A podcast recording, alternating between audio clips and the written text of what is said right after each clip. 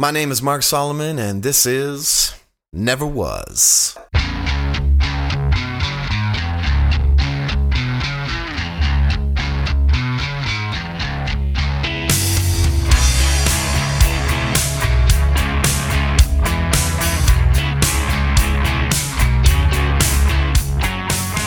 I never was a world traveler. I've been some places. I, have been to every corner of America Alaska, Maine, Florida, California, all that stuff in the middle. Been to all of those places. The very bottom of Texas. I've been to the Upper Peninsula. I, I've been. I met the Yoopers. I had a pasty. I'm not sure why. Sorry, guys. I don't, I don't get it. You know, I've been outside of I've been outside of America a couple times. You know, with the band, we did Germany, things like that, Sweden, Canada, but it, uh, that was always part of a plan. It was always part of some sort of organized plan. You know, there were managers to call and, and, and places to be and you know, things that needed to be done and shows to perform. And uh, I don't know, it seemed like a, a an actual concern. But you know, my wife and I took our uh, we took our honeymoon in a place called Playa del Carmen in Mexico, and this is like the first time I've ever done any kind of traveling outside of America that didn't involve the safety of of, of a manager and band, and uh, that was not the same. you know, Playa del Carmen, it's in the Cancun Peninsula. I mean, it's a touristy area, and we stayed at a resort hotel for our honeymoon. It's not nowhere; it's somewhere. There's there's swollen tourists all over, and there's Corona signs. You know, there's people who speak the language that I speak. Uh, there are phones and airports and movie channels. I even got to watch the Raiders play. You know, there's some semblance of normalcy and safety You know, but them trips outside of the resort.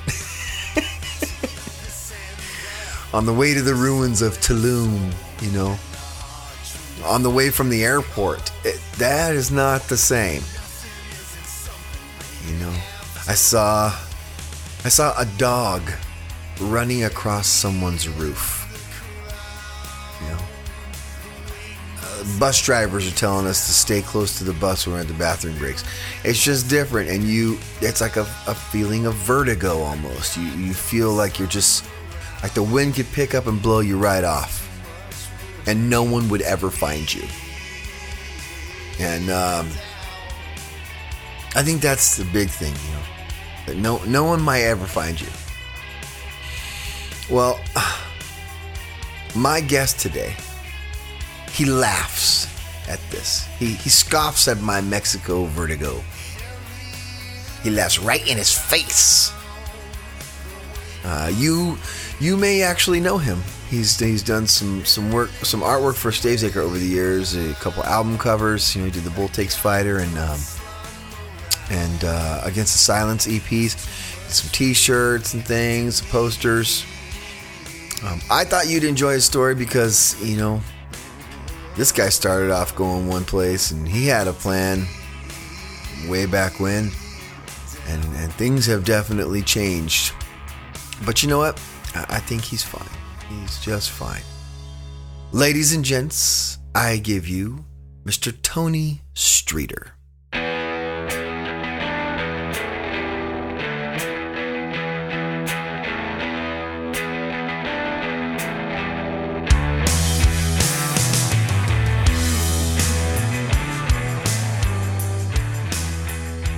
What are you doing right now? What am I doing right now? Yeah, what are you doing? Where where are you? I I live um, outside of Iowa City. Um, okay. I live in West Branch, Iowa. It's uh, just you know about a ten minute drive east, and there's really nothing here. It's known for being uh, Herbert Hoover's birthplace. So there's a presidential library that I, I haven't been in in years, but um, yeah, it, we strangely ended up here um, about a year ago. Uh, my wife Alicia got a job at this Quaker boarding school, as the admissions director, and now we have uh, staff housing. So I live on a Nice. I live on the, the grounds of a high school with a connected uh, organic farm. and dude. That's kind of that's badass. yeah, man. it's it's uh it's it's the strangest place I thought I'd be, especially after the last uh, couple years of life just um uh you know turning my own life upside down in some sort of impossible staging of an epiphany. well, we're gonna get into All that right. there, Tony. All right. Uh, We'll go there. I think it's so. Let me get this straight. Right now, you're on campus at this school. Well, I'm in my house. uh, Yeah, you're in your house, which is on on campus.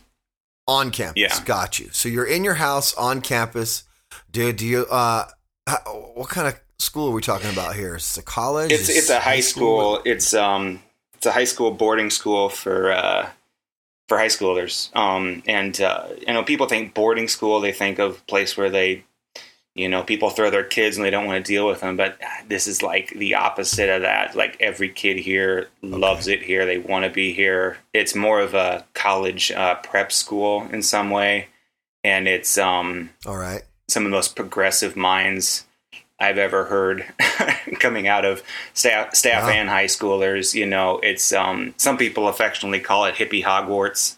It's just, you know, um, you know, we we got a guy that's lived here, you know, a lot of his life that uh, teaches the kids um, archery and medieval literature, and. Uh, What? yeah, and then he'll take him on a bike ride from like I think St. Louis back to Southeast Iowa once a year, and yeah, it's just man, it makes me weep for my education. It's it's a really interesting place, and I'm I'm not on staff. I work, you know, um, I do freelance graphic design, and I also work off campus in Iowa City, so. I, I'm not like super involved in the community, so I'm kind of this Cosmo Kramer of the community, which, you know, I, I make that joke to the students. They have no idea what I'm talking about. I'm sad. at that point. all all the progressive minds in the world, and they don't know their Seinfeld. It's not, that's not gonna work. Well, Dude, you know you have the opportunity to be like the crazy Boo Radley too. You could just yeah, like, I, I, hide in the house the whole well, time. Well, yeah, I'm, I'm kind of the the guy with the tattoos and the beard that the kids are like, you know, they they whisper to each. Is is he a real hipster or is he a fake hipster? and then my wife says, I don't. I, I don't really know how to define those two things, you know. But yeah, that's kind of where I'm at right now. That's where we're living. Yeah. Okay. So let's see here. For uh, we're gonna we're gonna do a little history. Yeah. We're not gonna go too crazy, We, we can. but um, uh, I want to start with the question that I try to ask everybody, which is, uh, what did you want to be when you grow up? What did you want to be? You know, Don't lie. I'll know. don't lie, you'll know. Okay, well, I'm not going to lie. Mhm. I still don't know. I never knew. I, uh, That's all right. Actually. yeah, I, um, about a week or two before I graduated high school, my dad was driving me somewhere and he says, So what are you going to do? And I'm like, I don't know. And, uh, and he says, You going to go to college? And I was like, I don't know if I can afford it. He says, Well, I'll, I'll help you a little bit. You know, I was like, well, Okay, I'll go to college. You know, to community college. Um, and uh, from community college, I thought, um, you know, I, sh- I should probably go to Bible college. That that that'd be a good idea, you know. And uh, I, I went up to uh, a small private Bible college um, uh, just to get this one year Bible certificate. Um, yeah, everyone I knew there was like, "Oh yeah, you'll come here one year and then you'll stay all four, you know. And I came here, I went there one year, and I was kind of like, ah, ah, "That's enough." I don't know.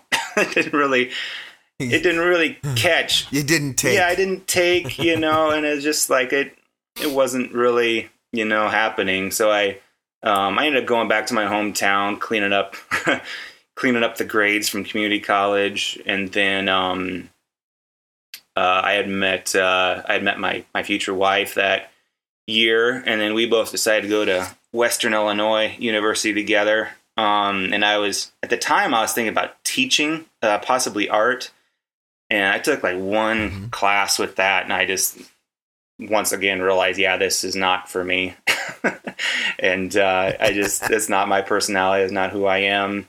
And since I was already taking art classes to possibly teach art, I just kept taking those art classes and ended up getting my degree in art, the minor in like graphic communication. So, um, yeah, I just kind of focused on graphic design and um, screen printing in college. Nice. Yeah. So, uh, Yeah.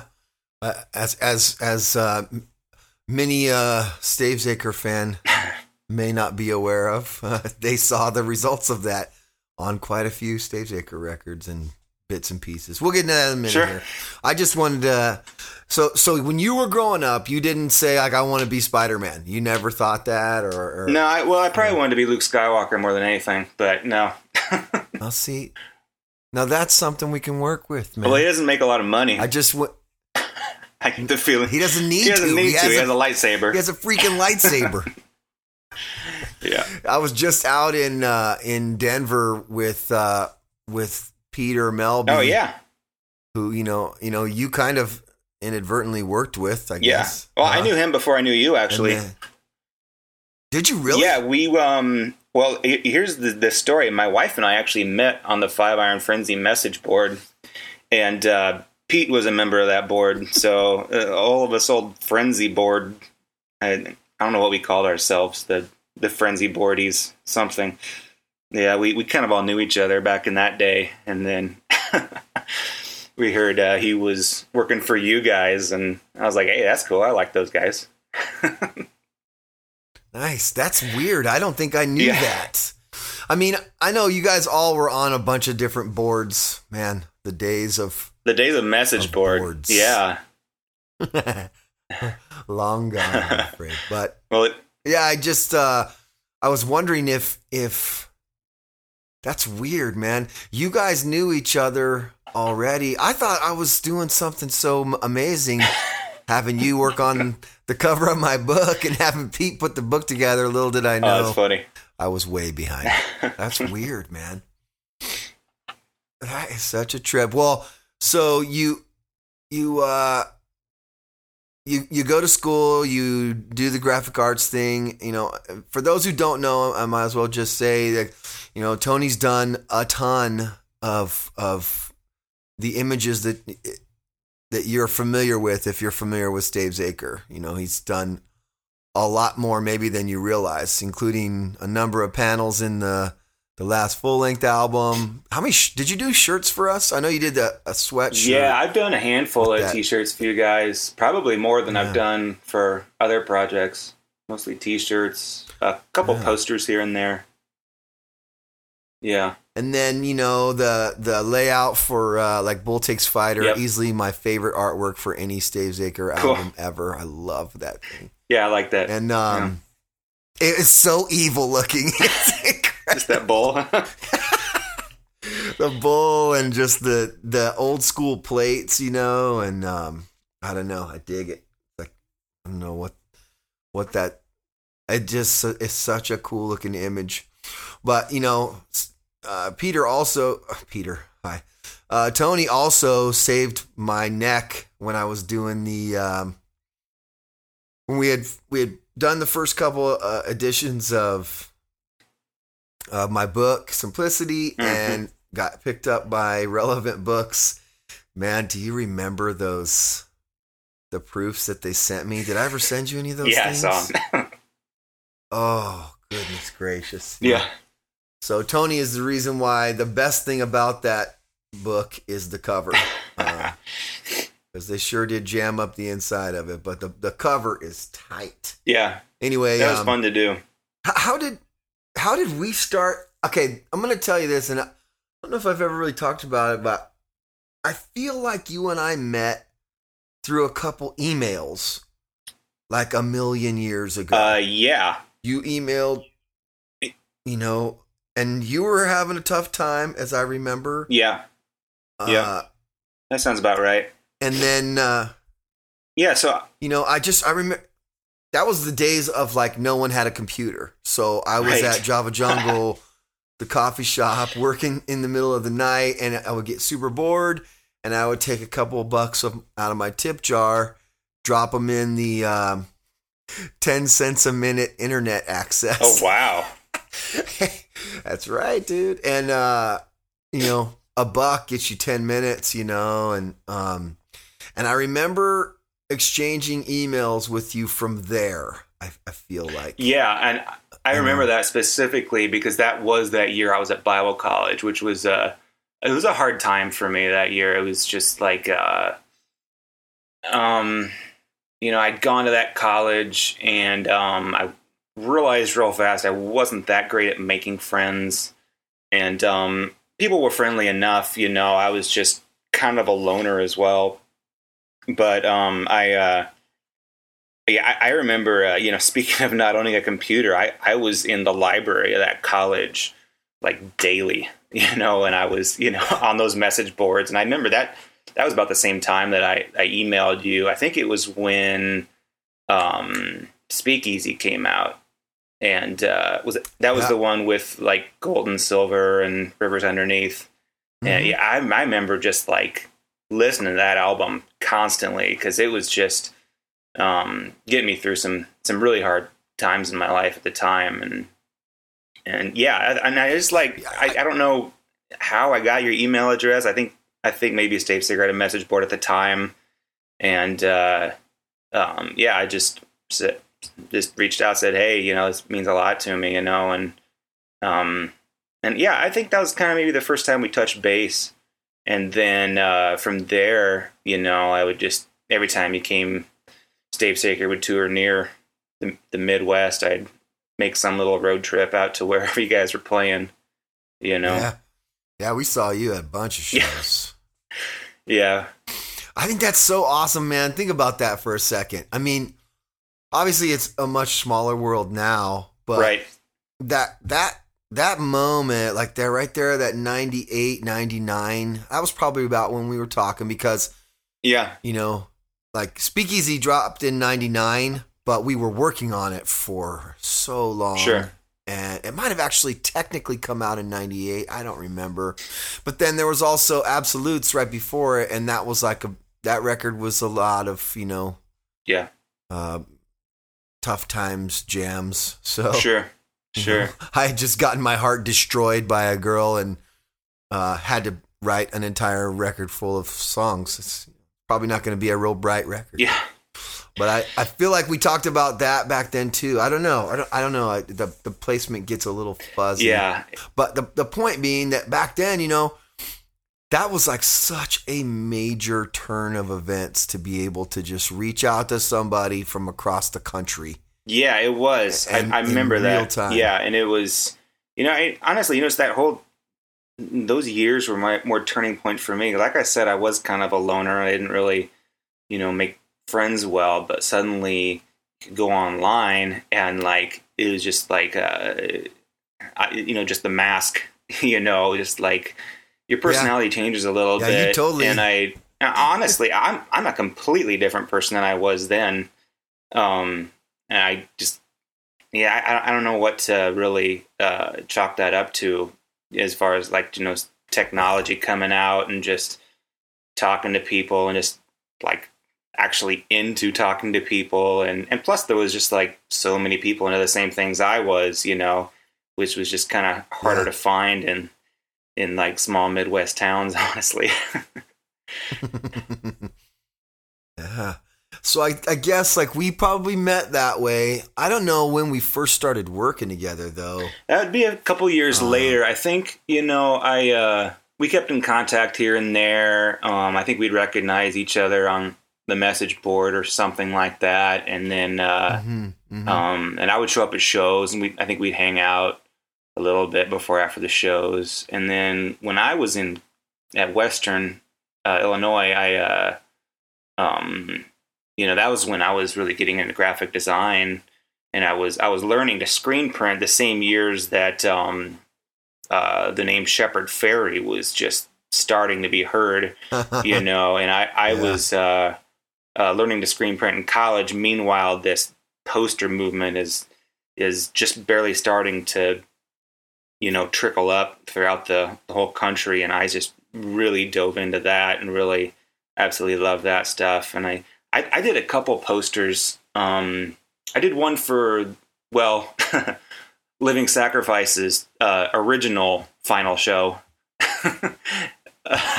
whenever that was Yeah. you know and then there was another um another one I think with them and and you, you guys run the bill, maybe Project 86, you know, and um we did I started doing posters for for a few of um those different bands and uh and and I think it wasn't long after that we started talking about the book a little bit more, but uh yeah. Yeah. Yeah.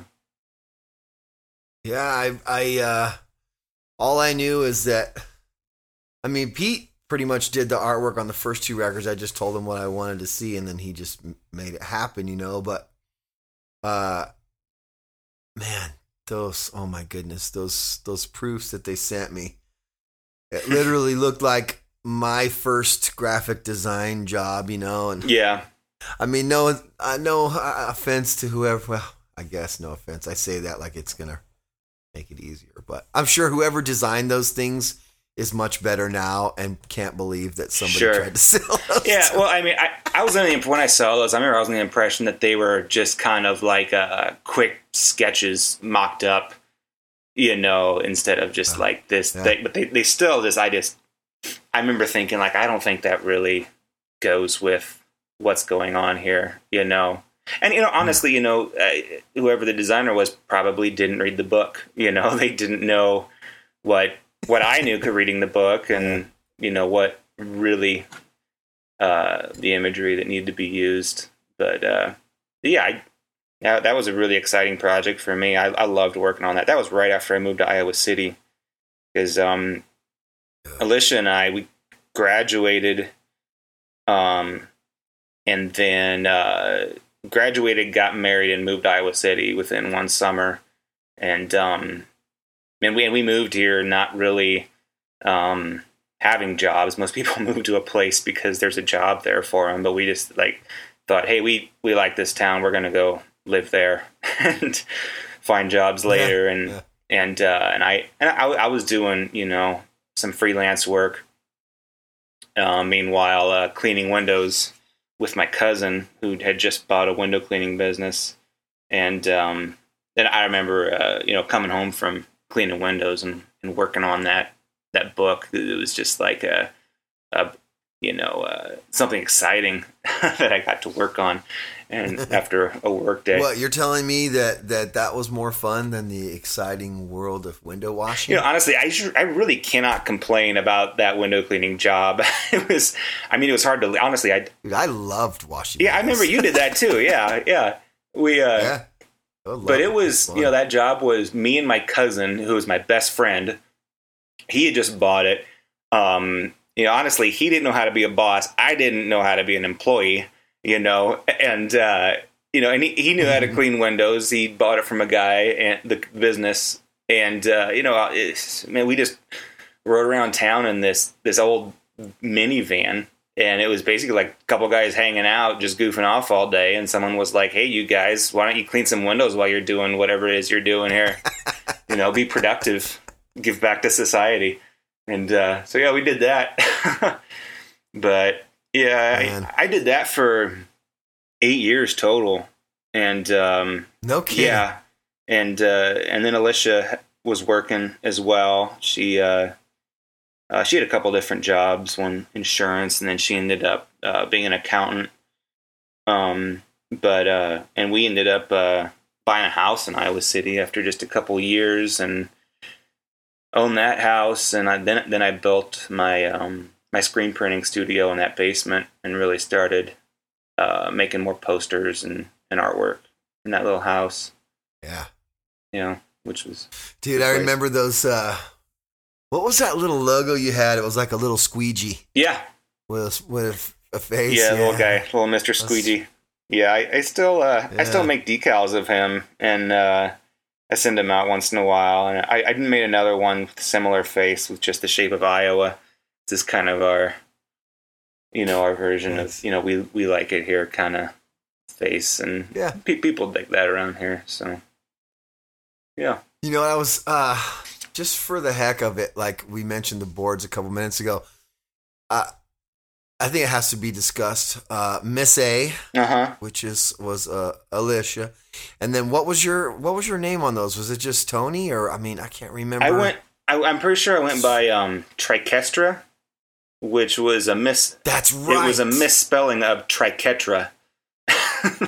like I, I added an S in there, and I thought it was so weird that like okay, so what the word, the actual word is referring to? It's it's one of the words for when you see like that kind of three shaped uh, Celtic knot that you might see like representing the Trinity. And it's on the on the side of those miniature King James Bibles and stuff like that. And I, I heard what the name of it was, but then I ended up misspelling it and I thought it was a fantastic that no one else online ever used that as a screen. Then I found out later I misspelled. it. I was like, ah, whatever, it's mine, you know. And I use that for everything. yours. Yeah, yeah, that was one of my names. I still hear from. I still hear from uh, a couple of the old like board board peoples. Um, Toph. I, I still hear from uh, occasionally on Facebook. Uh, Reeb. Yeah, Um, and and of course uh, Leslie. Leslie Um, and Esther is she still around? Esther is still around, although she's you know a very cagey, mysterious British person. so we, we no one really ever knows what's going on. That's funny. You know, we actually uh, St- Stavesacre had a couple shows in um, where the heck were we? At one point, we were we were overseas, and she showed up. I don't know if she came to Germany or if we met her in in England. I cannot remember, but she hung out with us for a couple days, which was kind of cool. You know, to finally put a human face to that. Um, she's just always kind of had her own thing going on. Cool. But um, oh, and and then of course, um, I will, I'll feel terrible if I don't look this up. Oh, I'm trying to remember what the heck her um her name was on the board. She had at least a couple of them. I remember. Well, Esther's had like a there was a five in it, I think. Huh. Um, but where is the? Uh, let's see here. Pause with us, uh, ladies and gentlemen. You'll just have to wait. um, so yeah, here I got Reeb in here. Um, Leslie now Leslie Fair. Um, and then Sarah, who Oh, was Aardvark. probably Is that the Aardvark? what was her name? The Aardvark? Yes, the Aardvark. she was probably the first person not in our band to get a Stavesacre tattoo. I remember that. Oh, funny. I just thought that was so. I considered that at one and she's point. still like, you know, she still will drop us a line here and there. Um, I don't know. I just I there was uh that was like such a cool little time. I mean, it was fascinating because you didn't have again. It, it was that it was before everyone had all this crap in their house, you know. Right. so right. anyway, but I think it's awesome, and I'm so bummed that uh, Five Iron Frenzy gets all the credit. And the reason why I brought this up uh, is that you are now married to Miss A, um, and have been for quite some time. Yeah. I mean, when did you guys get married? Um, May of 04. So, Holy smokes, Yeah. dude! That's freaking ten years yeah, almost. 10 and a, it's ten almost years. 10 and a half, I think. Something. Yeah. Been a while. So you got married fairly shortly after Stephanie and I did. Then Yes, because I I, we just had eleven years this well, year. okay, because I remember meeting up with you. We we came down to I think, um, uh, or is it Urbana? Um, when you when you and Reese and was it John the fisherman and um Pigeon John. And, and Pigeon John, yeah, You talking about and you the- guys did that uh, You're talking about the um the poetry tour, the poetry tour. yeah. Mm-hmm. Yeah, we we came And, down there, and uh, I remember you talking. It was it was like right after you had got married, and uh, I think me and Alicia were maybe engaged at that point. I don't remember now, but it was like within a year of us getting married. But yeah, that was, huh? Hmm. That was a, that was a cool little Yeah, trip, nice little tour So too. Five Iron, Five Iron can get the credit for it because of their damn board, but I, I'm taking credit. Yeah, for do it, it. uh, spirit. Okay, you know, you made this happen, dude. Yeah, Never doubt my matchmaking ability, America. Okay. So yeah, uh, speaking of uh, your lovely wife, whom uh, I think she was, you guys were both moderators for a couple of Acre boards, if I don't, I'm yeah, uh, misremembering. Um, always was, you know, always have been a fan of of these guys. Uh, and Tony has always been, as we've clearly established, a very artistic person. You know, he's done a lot of stuff f- for the band. In fact, I, I have to remember. Do you remember, or have to mention? Do you remember when we went? Um, we did the artwork for How to Live with a Curse Mhm. And uh, you know you did you know a number of the plates and then you know we played that one show in uh, chicago uh, at the wonderland ballroom and Mhm. we were there with a bunch of other bands and you brought um, hand screened you know like posters uh, from from the record those for the song um, yeah. Was that with the you made it um, look so easy with the gun? Um, i yeah well you did That was um, those, that was in but- Dallas. was that in dallas Yeah, that was when you guys did a um a show. I I, I want to say you hadn't done a show in a while, and it might have been close to one of what you thought was your last shows, maybe. Huh. And yeah, I remember me and Alicia. We, Well, I- we this just is needed. what I a-. Yeah. Oh, go ahead. I remember we were in Chicago. I, I know this was at the Wonderland Ballroom because I can still picture it in my head. You brought this, these pictures that you had, these posters that you had made, and I had I had just gotten a shipment of books. That's why I remember it the most. I Yeah. stacked up my books on the table, and, Mhm. and um, you broke out your posters, and you know you were kicking back at the booth, and uh, I was like, dude, these look so sweet. This this is great. This is exactly what I wanted. You know, see cool art coming out that is associated with my band, and then I was so embarrassed, dude, because like every other kid would walk up to the table and be like, "Oh, are, are these uh, free?" Oh, yeah. Like, no, dude. Uh, those those kind of cost money. so, yeah, man. Uh, they were handmade. It's not something that you can make at Kinkos.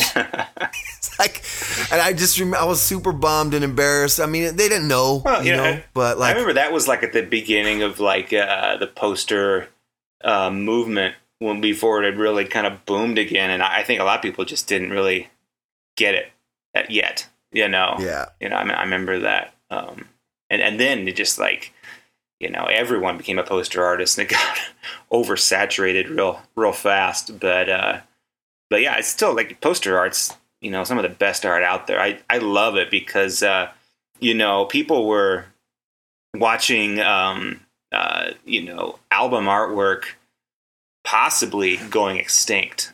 You know because it was it was moving yeah, you know, I mean, it already moved down to tapes and CDs, but then like, you know, and like Napster happened, and then you know, Pirate Bay, all that stuff. You know, so no one was buying stuff, and like iTunes, and like people were really afraid of like um, artwork not, you know, visual artwork not being associated with with the music they Yeah. bought anymore, and suddenly like, vinyl came back, you know, and then like Mhm. uh, posters came back because it wasn't just the album artwork, but it was like some other artist artist's interpretation of what they were uh, seeing when they Which listened was to those always albums. cool. Yeah, yeah, you know, it's it's a it's a theme that I've I I will not stop selling on this uh, program, which is okay. You just said it. Uh, Poster art was you know the thing was getting saturated at one point because it was such it was having such a huge comeback and hmm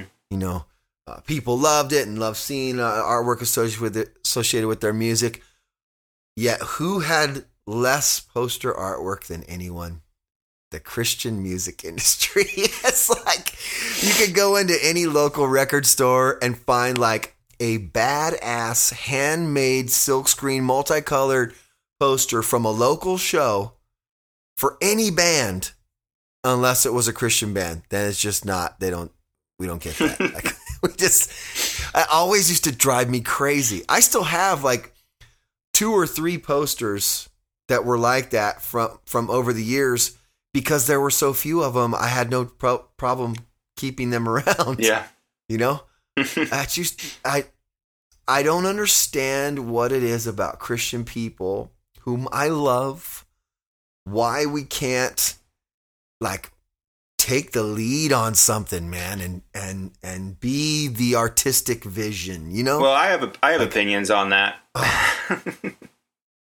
I you have opinions on have, that, I have opinions. I've thought about that for years. I honestly, I think it goes back to uh, graven images. I think uh, you know, I like some kind of taboo or something. yes, that's exactly what it is. Because you know, I mean, you look through the scope of history. You know, um, Catholic art is the best art.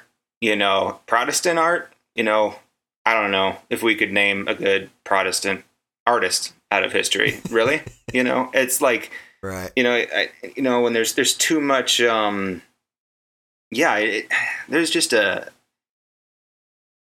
there's just this theme of being separate from the world, um, not being like the world, and look at all this amazing artwork the world is making, you know, and there's just some disconnect in people's mind. But um, I, I think that's kind of where that came from, of just uh, not wanting to be influenced by something outside of your tribe um, to the point of you know if it came from outside our tribe it's worthless you know? That's what That drives me crazy. that's, that's what it always was yeah it drove me crazy for a while then i was kind of like you know i don't even care anymore i'm just gonna like the artwork i like you know yeah. No, I I mean, hey man, you you can't let it stop you, of course, but sure I just like that whole thing, the stigma of a graven image or whatever. I mean, come on, man. yeah You don't Well, and it- have to make a picture of Jesus for crying out loud. Do something cool and put it out there, you know? Mhm. I just always I was always jealous. yeah always jealous. That's why when when you did stuff like that for us, or whenever I would see it for anybody else, it, it was always such. It was so refreshing and oftentimes, uh, sh- sh- you know, shocking. Like, what they, you know, they're making a tour movie or whatever. You know what I mean? Like that's that's the artistic experience I was always looking for. Sure. You know, uh, growing up, but it just feels t- it's always felt to me like the Christian community uh, was missing out on a lot of that. But you know, Well- it's my own drum. I'll bang it. Well, you know, I'll I think there's there's plenty of people of faith that uh, ended up making amazing artwork, but they just didn't um, Yes. define themselves as part of, you know, that faith community. They just define themselves as an artist, you know, and you know that that's an old argument, an old conversation, you know, and I know in the Christian music industry, of are we Christians in a band or are we a Christian band kind of thing. But you know, like you know, I, I think of the artists that I love, like uh, you know, number number. Well, since we're on the subject, number one would have been uh, the Clark brothers. That uh, right. you know that that were in uh, like Training for Utopia, and then they eventually did Demon Hunter. But they're just amazing graphic designers, you know, and uh, I don't think they ever defined themselves as anything or really, um, you know, inside of like some Christian community. They never really stamped their faith all over everything they made. you know, they just No, and I don't think they had to. No. I, don't, I don't think they had to. No. But you know what? I what they were in a unique position because they were you know able to be seen by other people. right. And honestly, like it's a fine line um, to some people. To me, it's a pretty clear one. Like, and I know to you it is as well. I mean, you just you do do something be as good at it as you can and and be recognized. My my problem is is that I feel like our community and it is a community of people. It should be at least, you know, I think Christian the Christian community I just feel like has missed the opportunity to to be supportive. You know what I mean? Sure. And I'm not just talking about music or my band, frankly. I'm talking about anything. I'm talking about, you know, any artist that is out there putting out legitimate, like quality stuff who is a person of faith should be, you know, encouraged and and uh and promoted you know, that should be something that they can fall back on and be like, "Hey man, I know the, the community's got my back." You know what I mean? Oh, Like, sure. Well, you know, would, I mean, you would hope that that would at least I um, be happening. you know, I, I see that as um, you know, I got a real good, solid group of uh, friends in the past couple years here. Um, when uh, um, you know, we we went through some pretty serious transitions uh, living here in Iowa City uh, of um, some uh, church that we left. Uh, meanwhile, my home church was um, uh, crumbling in, in several different ways. Yeah. Just uh, and uh, you know, there's you know, I, I found myself you know trying to figure out what that community meant, and I honestly I shunned it. You know, and I went back to you know I'm kind of that it's my personality that I just kind of um, hold a lot of people at arm's length. Um, and uh, you know, I you know, I mean, I'll go ahead and I think you wanted to end up talking about this anyway, you know, but like uh, my wife and I ended up selling everything we owned to travel. Um, about Right. the time we decided to do I that, definitely was. yeah, and That's where I was well, heading. we, we, we can jump into that in a second, but you know, to just to finish that thought, you know, um, some friends of ours, and honestly, they were friends that we hadn't even known that long, um, kind of friends of other friends. Um, we were selling our house, and we were gonna just find some dirtbag apartment that we could rent for a couple more months to save up the rest of what we thought we needed.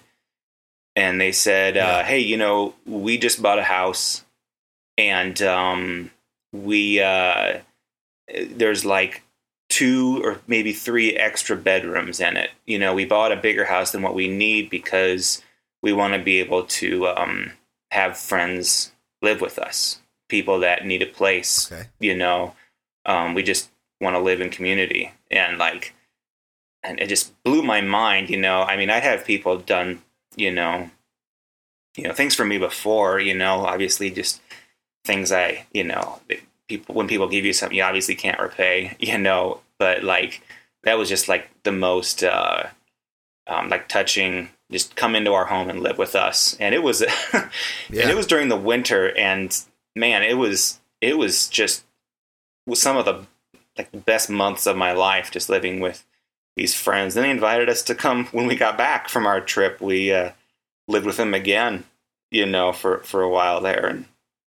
yeah. you know, Yeah. I, I see that as you know people that um, you know I, I'm friends with a lot of people that have been uh, kind of you know pushed to the margins in their their faith communities and or maybe they've been burned out, maybe different things, you know. But like uh, you know, people figure out that um, you know community people just caring about each other, having each other's backs is is is important, you know, and and uh, yeah. So uh, so yeah, this trip. It's important and it's kind of beautiful and it's totally and completely uh what's the word? I mean, it's a re it's uh it's aggressive, man. I mean, it's like a Sure. it's like a powerful thing to have a, a community like that. and it's that's- it's strange that I've always believe what we should have. it's strange that that's such a revolutionary idea in Western society. exactly.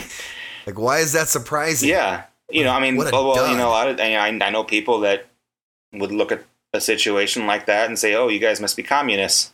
I was like, "Well, um, Right, sure. right. Well, I maybe I don't. It depends on how you define that word, but yeah, I don't. I don't know what that means. I don't know, and I don't care. I don't care if I'm a communist. Yeah. you know, honestly, if if I'm helping out my brothers and sisters, uh, that should be plenty. I don't really, Right. I don't need any other kind of of association or whatever. But, you Right. know.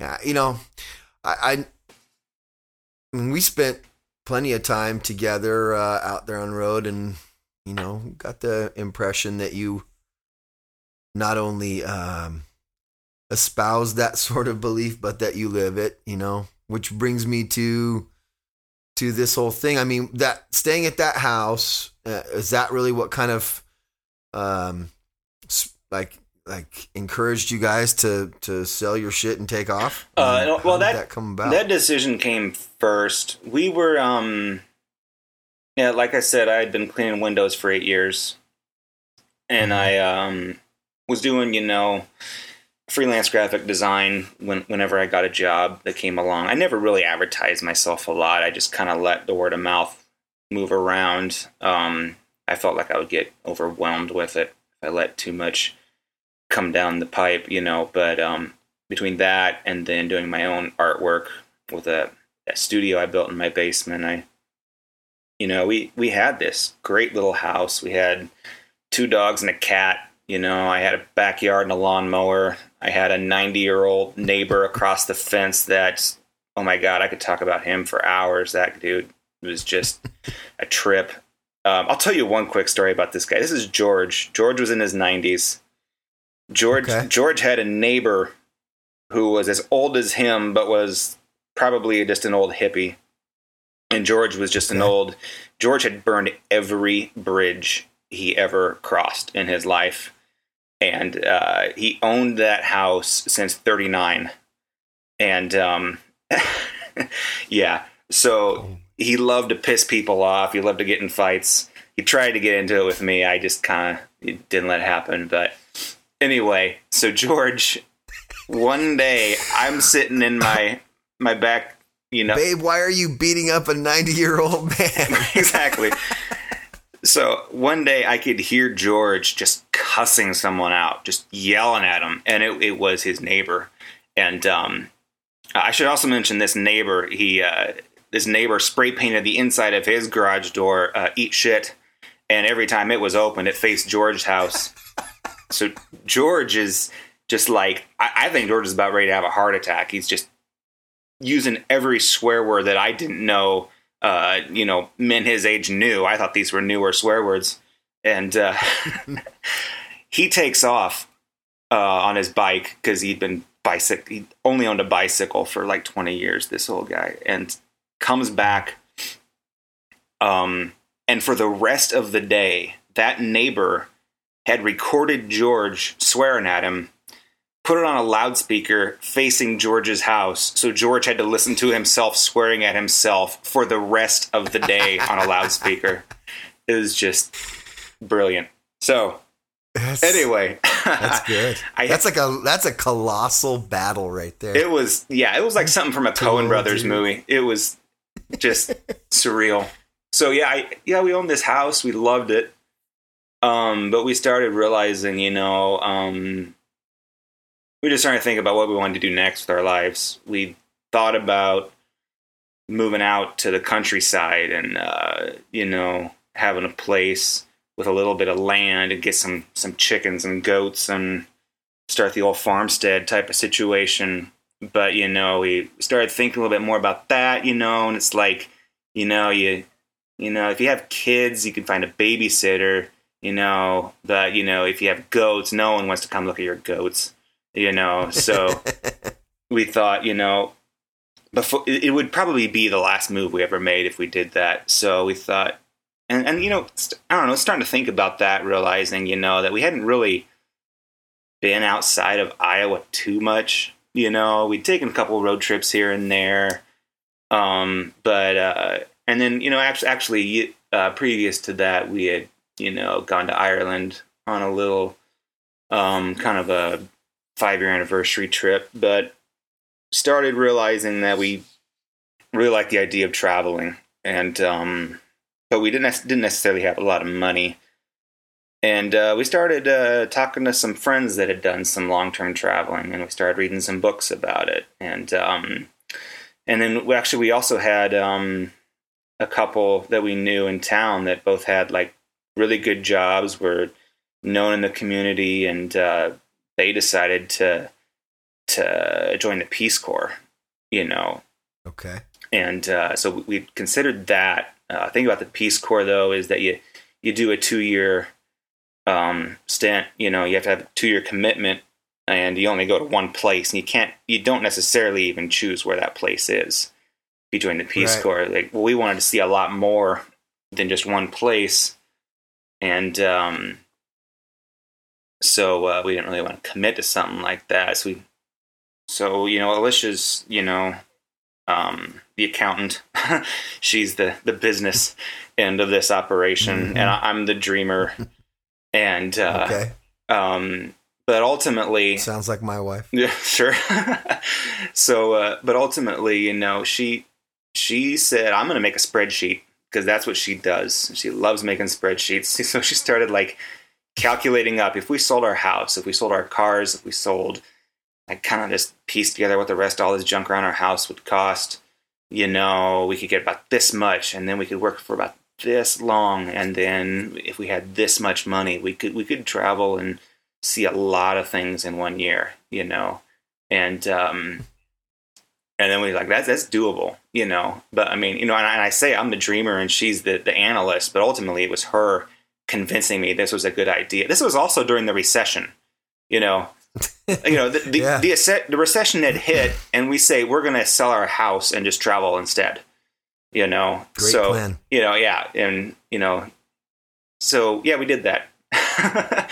we uh, we just uh, didn't want to. Um, I mean, you know, we had seen um, a couple friends uh, lose their houses, you know, um, or just uh, like uh, predatory lending situations. Yeah. Um, yeah.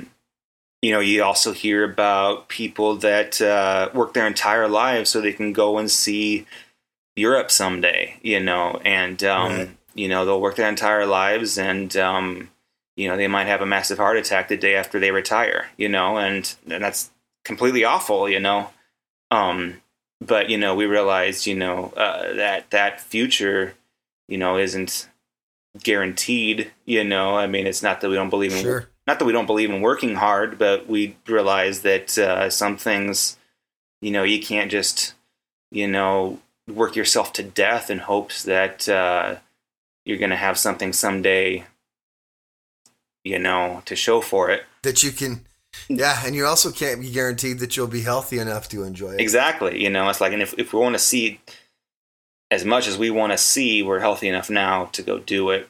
You know, we got, you know, youth on our side and, well, it's somewhat of a youth on our side. you know, I, I, I was, how old, I was, yeah, I was well into my 30s when we decided to do this.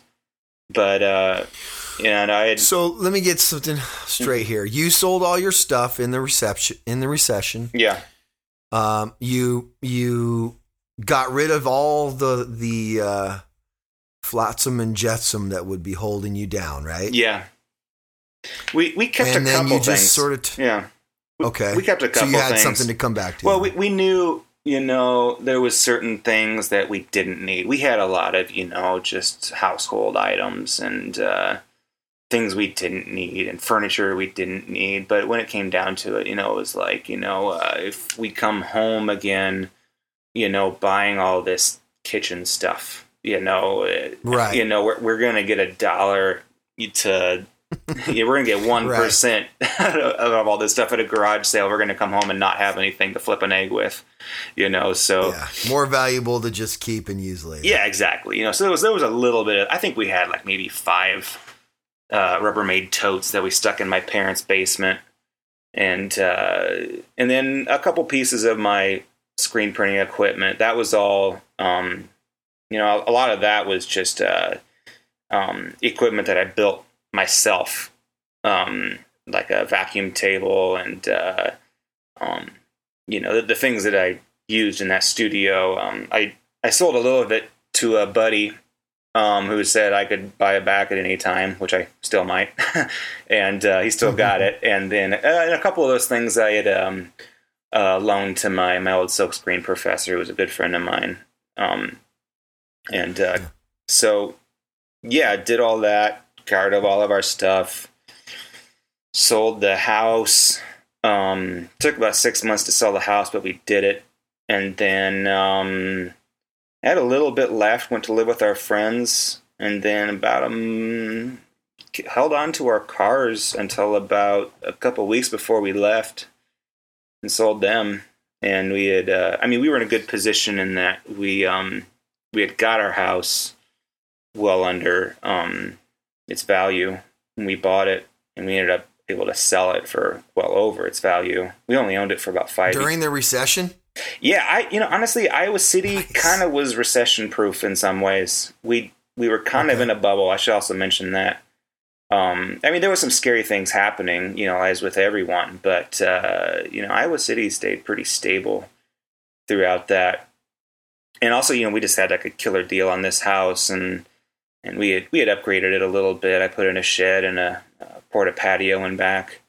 Um, but we, you know, we uh, I mean, we didn't make a killing, but we certainly made something, you know. And Yeah, yeah. so yeah, then we, You made um, enough to do what you needed to do. yeah, and we started just, you know, we looked at the map, uh, looked at, uh, you know, we we knew we had like this- this finite budget, um, and we weren't concerned. We didn't really, we weren't like um, uh, just romanced into certain places necessarily, but we um, we just wanted to see a lot.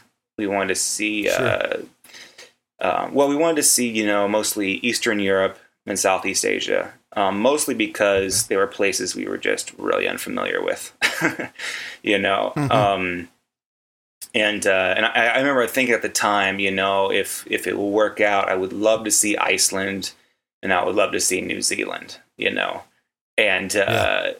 And then by the time we were buying plane tickets, pricing things, um, the cheapest flight to Europe was with Icelandair, which had like a five day layover in Iceland. So Just- nice. uh, yeah, I was so stoked on that. So uh, Okay, so check it out. I, this is the thing I want to I want to see here. Is the website for that still up? Can, can It people is. still see that? yeah, it's What what is that website called? that's called that's where you are.com.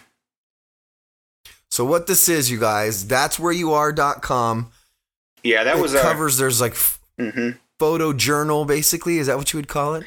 Yeah, you like know, that. I mean, we we bought a real small, um, compact camera that could still do as much, you know, uh, manual settings as we could with it, and uh, Mm-hmm.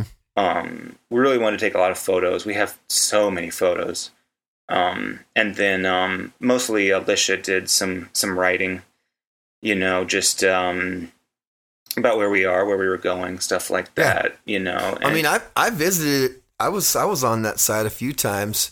I, I I want people to go look at it because this is this is the point. Like this, these guys they got to a place in their life where, you know, feeling like kind of s- stuck for. I guess is that a good way of describing it? I don't know. I yeah, don't you know, I mean, stuck. I, I don't know how to describe what exactly it was um, that made us pull the trigger on that. Um, part of it, you know, I mean, honestly, I'm just kind of a guy that's just like, uh, can we do something awesome? Let's do something awesome, you know? and uh, See, that's what I like though. Yeah. I, I don't I think maybe some people don't sometimes you get running through life so fast and this I shouldn't say some people, I do this. You know, you get going through things so quickly that you don't stop and consider other options. right. Well, you know, and, and it's, you know mhm. you know, I mean, it- I just think it's awesome. The main thing is, man, is that you actually felt this way and then you did it. Like you guys sure. did it. Sure. You know, and know? I, I've talked to so many people um, that uh, they say, ah, there's no way I could do that. You know, that's just impossible. I can't believe you guys were able to do that. You know, and, and you know, and I will be fair that there's a lot of people that that's not an option. People with kids, Sure. people have like um, maybe elderly parents they're taking care of, you know, goats. you know, but never you know, know. so I, I I used to say like, oh, anyone can do this, you know, but then I like I realized I was kind of pr- probably being insensitive, but a lot more people can do it than they think they can. Um, there's Yeah. people that feel like they're weighed down to a place, to a life, and you know, I think there was a line in an old, I can't think of what the movie was from the '80s, where a guy, I, uh, maybe it was Charlie Sheen or Emilio Estevez, that said, you know, if I made this much money, like a couple million dollars tomorrow, I'm going to go ride my motorcycle across China. And, uh, you know, you do not need a million dollars to ride your motorcycle across China. you need you need a plane ticket to get there, and then you need to buy a motorcycle, and then you do it. You know, and it's just Right. you know Nice. it, it's it's your comfort level. It's what you think you can be content with. You know, when when we did this, we, we did it on a on somewhat of a budget. You know, we we stayed in a somewhat of a nice hotel every once in a while, and we would splurge on a good meal every once in a while, or a, or a, a hot air balloon ride over Cappadocia. You know, but but we uh, you know we traveled with um, 34 liter backpacks that were small enough to be carry ons, and that's all we had in our back for a year. And we did a lot of couch surfing. Um, if you don't know about couch surfing, look that up. That's an incredible, you know, site and system. Uh, it's it's just an awesome way to just to meet people and make friends. Oh, you're talking about an actual website. Oh yeah, couch surfing is a surfing. thing. Yeah, that's like a that's a website, and it's um, you know people uh, all over the world. You know, they're they'll host you, um, put you in their bed, and it's free. Basically, you know you. But you know, you people are kind of kind of rate each other. There's kind of checks and balances with it, you know. But uh, it, more than just a free bed, it's just an amazing way to meet people. And if you get into a culture, you know, instead of just going down and doing what all the other tourists are doing in that place, you know, um, you know, if if you find a, a person you really jive with, they're going to take you around and show you, you know, what the locals do. You know, it's just a, that is aw- it's like basically Airbnb without all the without without the money, the hassle. Yeah, you know, yeah. yeah, you know, basically, money. you know, and then you know, you know, you there's just kind of this uh, you know mentality that you pay it forward, or you know, or someday you know you. Sure. You'll host people in your house, you know. It's just a community of like-minded people, really, with that, and but we did that a little bit. Um, there's also options like um, uh, Help X is one. On uh, a similar one is uh, called uh, WOOF, and it's uh, it just stands for Workers on Organic Farms, um, which is it's really big in Australia, New Zealand, where you can um, go work on an organic farm and uh, you know, like I I know people that went and worked uh, in uh, in vineyards in Australia or New Zealand, and um, they work like maybe four hours a day, five days, four or five days a week in exchange for um, food and a bed, you know. And uh, you know what is okay? What is that website called? Uh, well, that's that's called woofing. Um, it's like I think it's something like uh, WWOOF. And if you Google that, you'll find it because almost every country has it, but there's not one single website for all of them you know and then the other one is called help x stands for help exchange it's a similar thing but it's just not organic farms it's just kind of whatever you want to whatever people need yeah. help with but and then also crowd surfing couch is it just crowdsurfing.com uh, couch or surfing. couchsurfing.com yeah those are those are good ones you know people that want to travel but we we used couch surfing a little bit in iceland um stayed in some uh the old uh, hostels in Europe a bit. Um, got over. So yeah, we yeah. I'll tell you like our kind of route we took. Um, we went from Iceland uh, to Scotland, and in Scotland we stayed with friends of friends of friends. That was uh, another a group of people, a commu- people uh, living together in a community that were together um, uh, re uh, uh, what do I want to say? They, well, they were living in a mansion that they were remodeling, and uh, we get to this mansion outside of uh, um, Glasgow, and uh, knock on the door and um, agree with a smiley face, and within five minutes, we're sitting up on a rooftop of this mansion. We're all singing and playing guitars, watching the sun go down. You know, just like inst- insta friends you know it's just like when you go yeah. out and kind of put yourself in a position where you don't really have an option not to make friends you suddenly make friends you know and uh, yeah.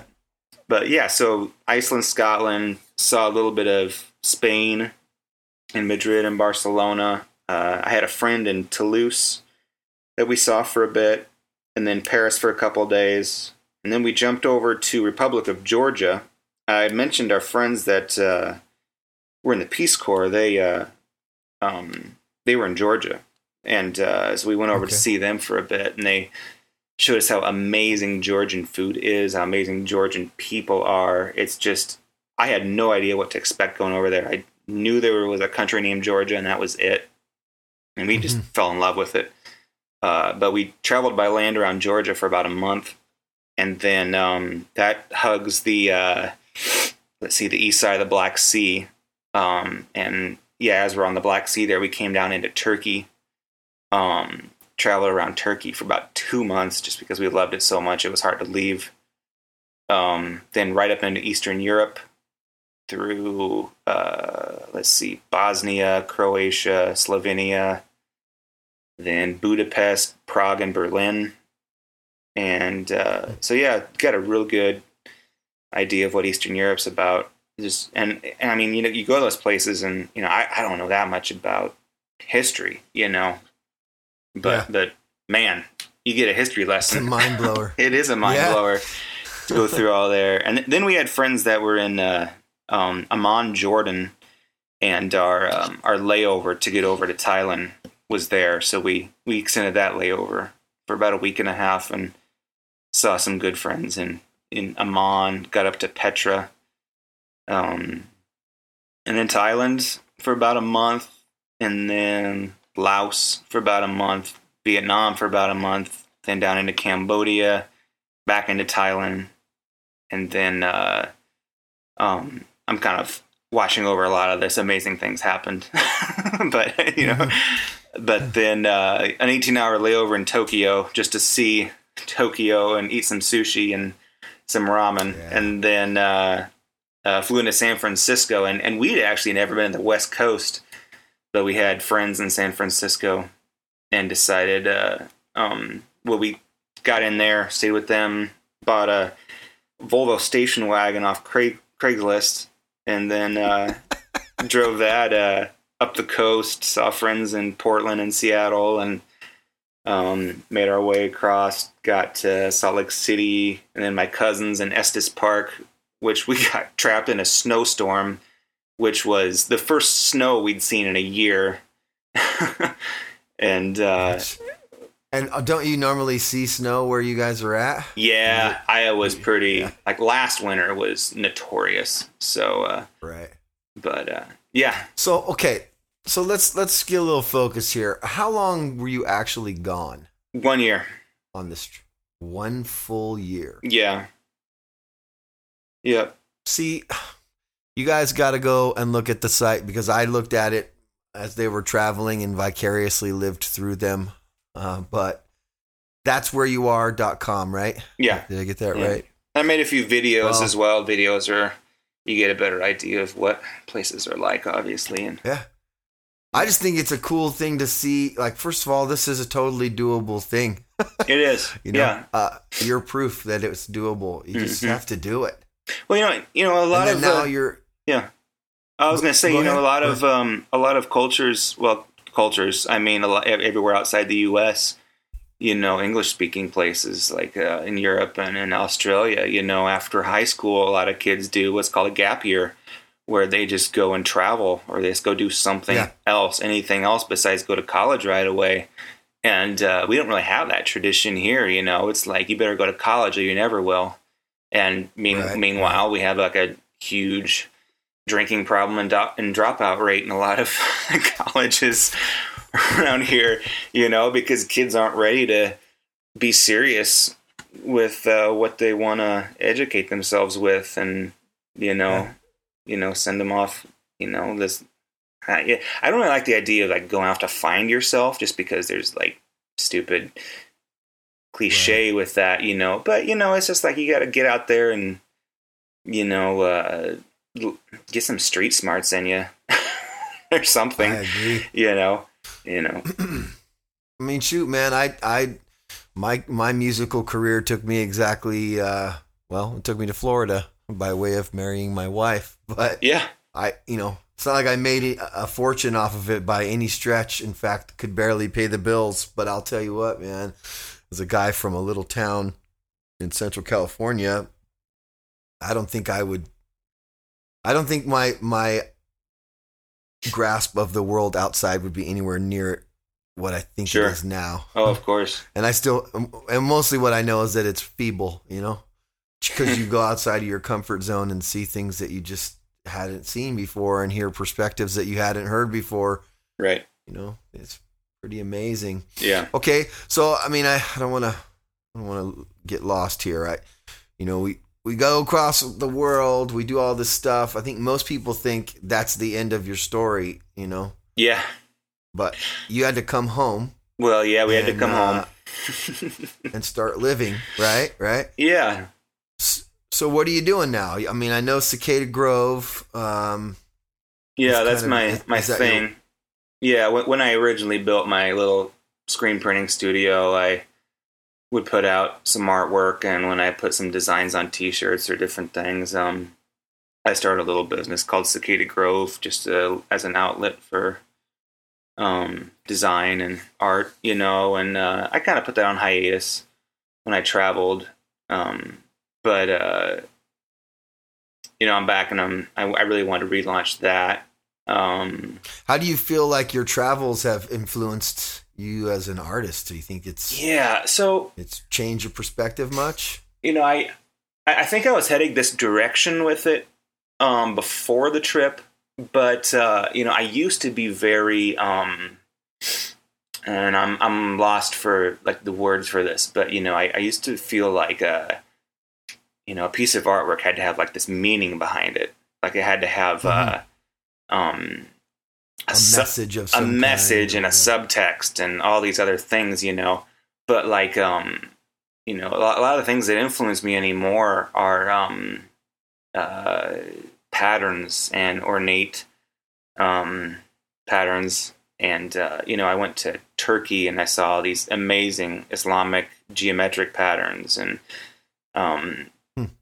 I, uh, you know, Thailand. You know, seeing uh, the um, the temples and just the, the patterns everywhere. You know, everything is ornate. You know, and you know that some of those things. You know, some of them might have a little bit of a. Um, oh yeah, this shape is was originally based off this shape that had a meaning within this culture. There's there's things like that, you know. But um, right? I love the idea of something. Oh, you know, also like tattoos. You know, is another thing like that. Um, I, I've Yeah. especially been like always been like influenced or uh, just inspired by tattoo artwork. Uh, mainly because it's one of the last like folk arts that we have, you know, in our Mhm. culture. You know, and, uh, and I, I love that. Um, but uh, I I was in a village in northern Thailand where I met um, well a friend of our, a good friend we made um, through couch surfing that brought us in.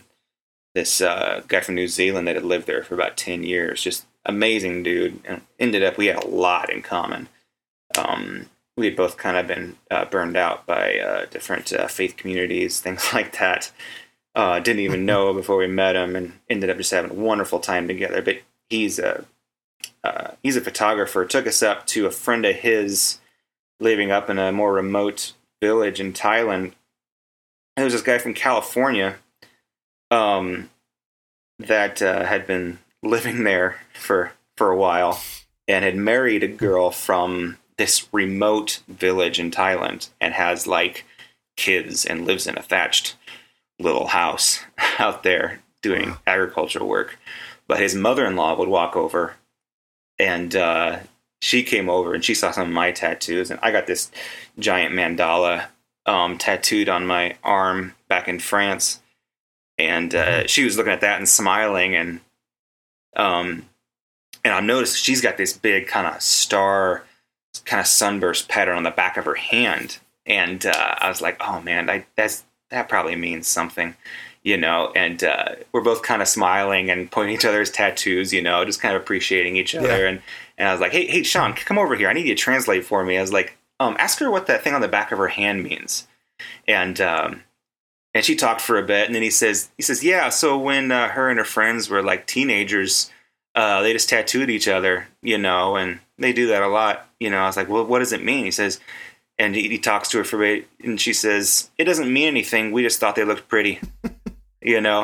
and I'm like, that is, you know, it's like, ah, I love that because it's like, you know, it's like probably one of the best reasons to get a tattoo, in my opinion. It's just like I like it that. because it looks great. You know, I love the way it Yeah. looks. I'm gonna do it. You know, so yeah.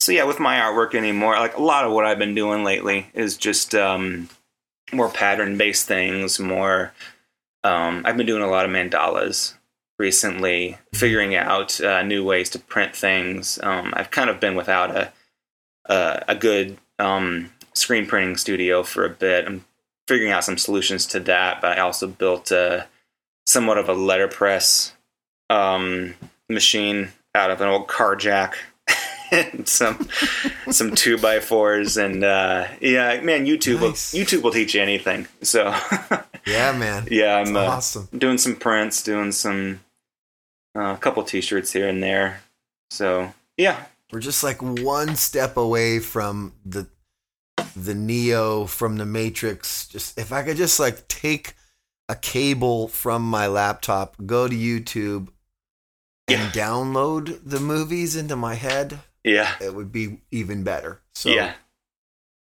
yeah whoever's out there listening, get on that. Okay. Yeah, but it's like you know, I uh, you know, once you've been through something like that year, you know, I I I, I was gonna, I, I felt really invincible. Like right before I came home, I was like, I'm gonna go home and get a job. I could do about any job I want to right now. I'm just gonna I have all the confidence in the world. And I came home and honestly, that just didn't really happen like I thought it would.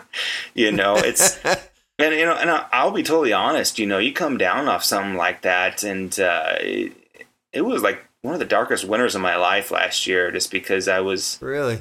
It, it, it was hard to deal with something, and you know, I before we left, I would tell people, um, you know, uh, people would ask like, "Why are you doing this?" and uh, um, and, and it was it was hard to really say why.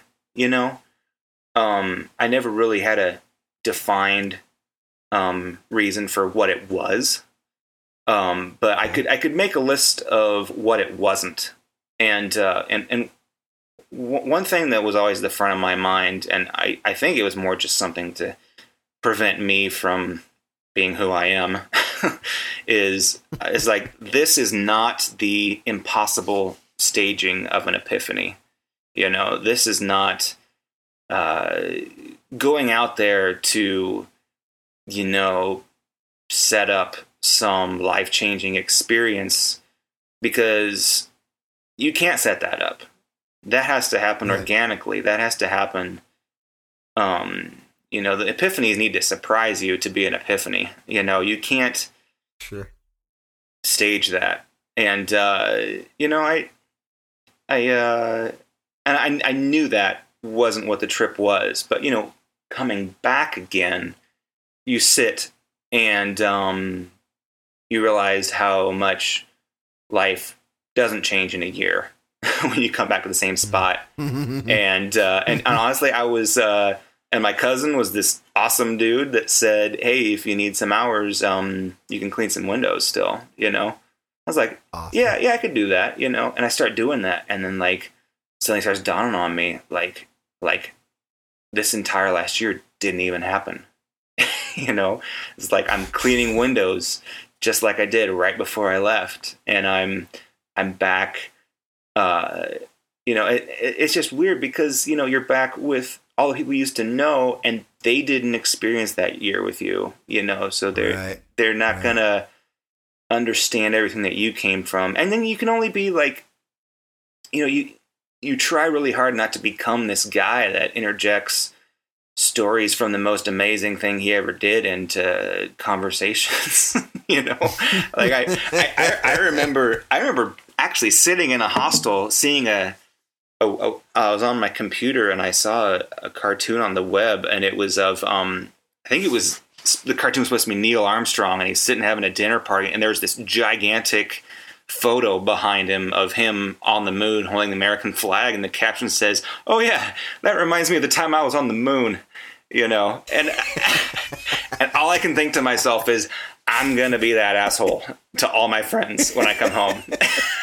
you know, I like try so hard not to be that guy. You know, but um, but more than all of that, you know, you come home from doing something amazing, and suddenly uh, the credits have rolled on your quirky indie comedy, you know, hmm and uh, the credits are rolling, and uh, you, um, you know, there's uh, you really want there to be a sequel, but there's there's no script and there's no funding.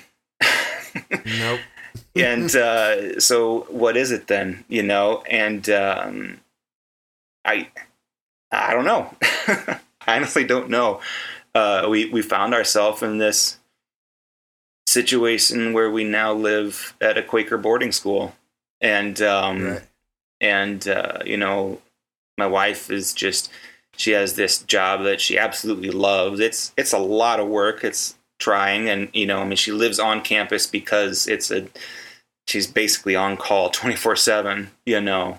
Wow. um but uh you know it'll take a lot out of her but at the same time it's perfect for her. Meanwhile you know i'm just this you know guy that lives in this idealistic setting and uh trying to figure out what happens next? What do i do next? You know?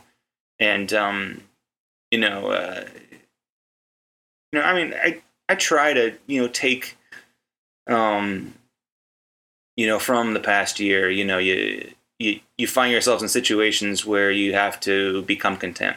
You know you hmm you're going to be on a a bus ride for 28 hours you know through you know turkey you know or you're to Right. be on um, a bus ride for 48 hours through laos and vietnam you know or you're going to get to a place at one in the morning and the only uh, um, guest house is kind of nasty, you know, and, uh, and and no matter where you are in the world, you realize that most people see their bathroom as the shower. it's just it's just a shower head coming into the bathroom and that's what you have to live with you know? And like and after a while you know you just kind of you might have like what you think is a panic attack, attack once in a while but eventually you you you realize oh hey hey you know this uh look they at least put a shower curtain in this bathroom you know? And you, you start to see like what the you know you, you try to find that contentment and um you know i i'm at a place now where you know you know the internet isn't that great where i live right now but you know what? It's free you know?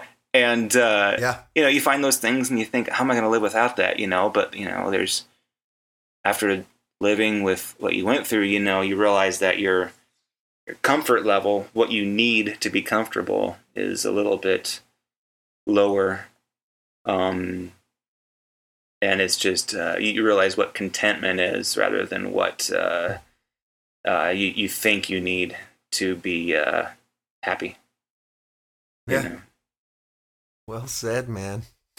Freaking Tony Streeter, dude, from out of nowhere on 10 cents a minute internet access at a coffee shop. Now uh, I am talking to a dude who has traveled the world. It's amazing to me. I'll do it again. It's amazing. I'll do it again someday. I want to get out again. Hey I, man, I don't know how, but I want to maybe happen. we'll maybe maybe we'll come with you. Yeah. Yeah, I mean, you know, honestly, you know, we've said before, you know, we really want to get out again, but we really want to take people with us, you know, Yeah. Because we've had enough each, of each other. Not for something like that. Yeah. Yeah, I mean that, that it can be trying, but you know, it's like uh, you know the the places that we went. You know, we went to some of the incredible places in the world, but the, the memories are always about the people you're with. They're not just about Yep. the things you see. You know, you go see Angkor Wat or you see Petra, and you take some pictures, and you'll remember how cool it looked, but um, you won't. Uh, it won't be like um, you know, sitting in some hostel with some friends that you met the night before in uh, Mhm. in uh, Sarajevo and just made Yeah. ama- amazing friends and walked all over town and went to this tiny brewery and uh, yeah, just made friends for a day and then you still you you still think back on hey, and you, maybe you friend them on Facebook and stuff too, you know. And there's people like that that I still keep in contact with. But we think about like how awesome it was when hey man, remember we were in Sarajevo? Remember we did this? And he's like, you know, that was only one day, you know, and just some people Weird. that you meet. But also, like we said, we want to just would love to take people with us if we'd ever do it again. We'd love to have travel friends. Yeah. Maybe you'll have maybe you'll have some touring buddies Yeah. next time, you know? Yeah. Yeah. And then we could all get sick of each other. Right on. uh, we could find a beach that we could we could have we could find opposite ends of a beach for a bit and then we get back together for dinner. we'll we'll we can all cut ourselves and go to free time and then we'll come back to our regularly scheduled tour. Sure. Well, listen, man, I think that was awesome, and I think uh, I'm so glad that you were able to do this. It's Yeah, you bet, man. it's Glad uh great. I want to I want to give the websites one more time because I really would encourage anyone to go and check it out. It was Sure. awesome. yeah. Uh, we got we got for you. We have is Cicada Grove is still up, right? I mean, Yeah, it's still a cicadagrove.com. Store. Yeah. Go on there and get yourself some uh, artwork for your home that you've spent, you know, way too much money trying to make nice. Uh, what's the what is the name of the of the print that I got? The um, the mathematician. Yeah, that was um yeah, so yeah, that that I made that about a year before we left. That was when I was thinking something needed to happen was uh it's a yeah, so the, the poster says the mathematician goes mad building his bridge across the infinite, but the poet is content to swim in the sea. And it was um it's actually kind of a um uh what do I want to say? It's um Paraphrase. it's it's a yeah, it's a paraphrase of something that uh, G.K. Chesterton said, um, and uh, it always stuck with me. I've I've had people that are both poets and mathematicians love it and buy it. and uh, honestly, I never saw. To tell you the truth, I never saw it as I am one or the other of those persons, but just that there's a mathematician and a poet raging inside of me. I love it. I, things hanging on my wall. Go to his go to Cool. cicadagrove.com and get you one of those. And then also that's where you are. Yep. That's where you are dot no obviously no apostrophe. That's where you are now dot com, right? Uh, nope, it's that's where you are. Dot com. Just plain old that. Okay. Mhm. And that uh, you can go on there and follow their little their their little their one year long journey across the world. That thing that you've been saying you wanted to do, they did it. So Yeah. you should go check it out. Cool. All right, Mr. Streeter. Thanks so Uh, much, Mark. Thank you again, dude. Thank you so much for coming on and for sharing. you Appreciate bet. Great talking to you.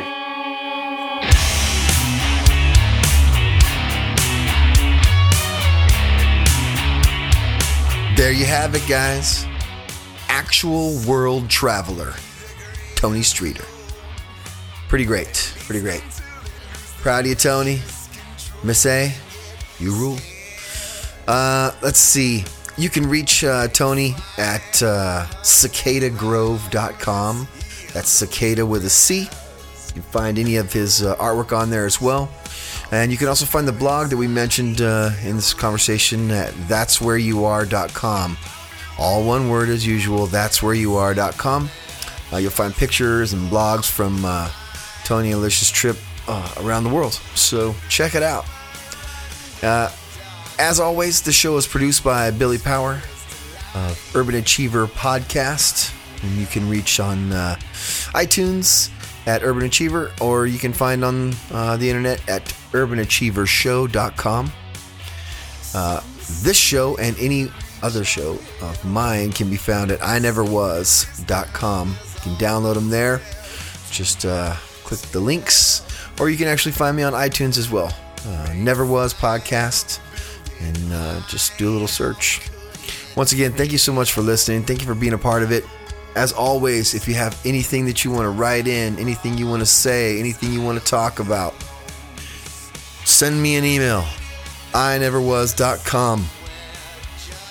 The uh, address is The Twilight Zone at ineverwas.com.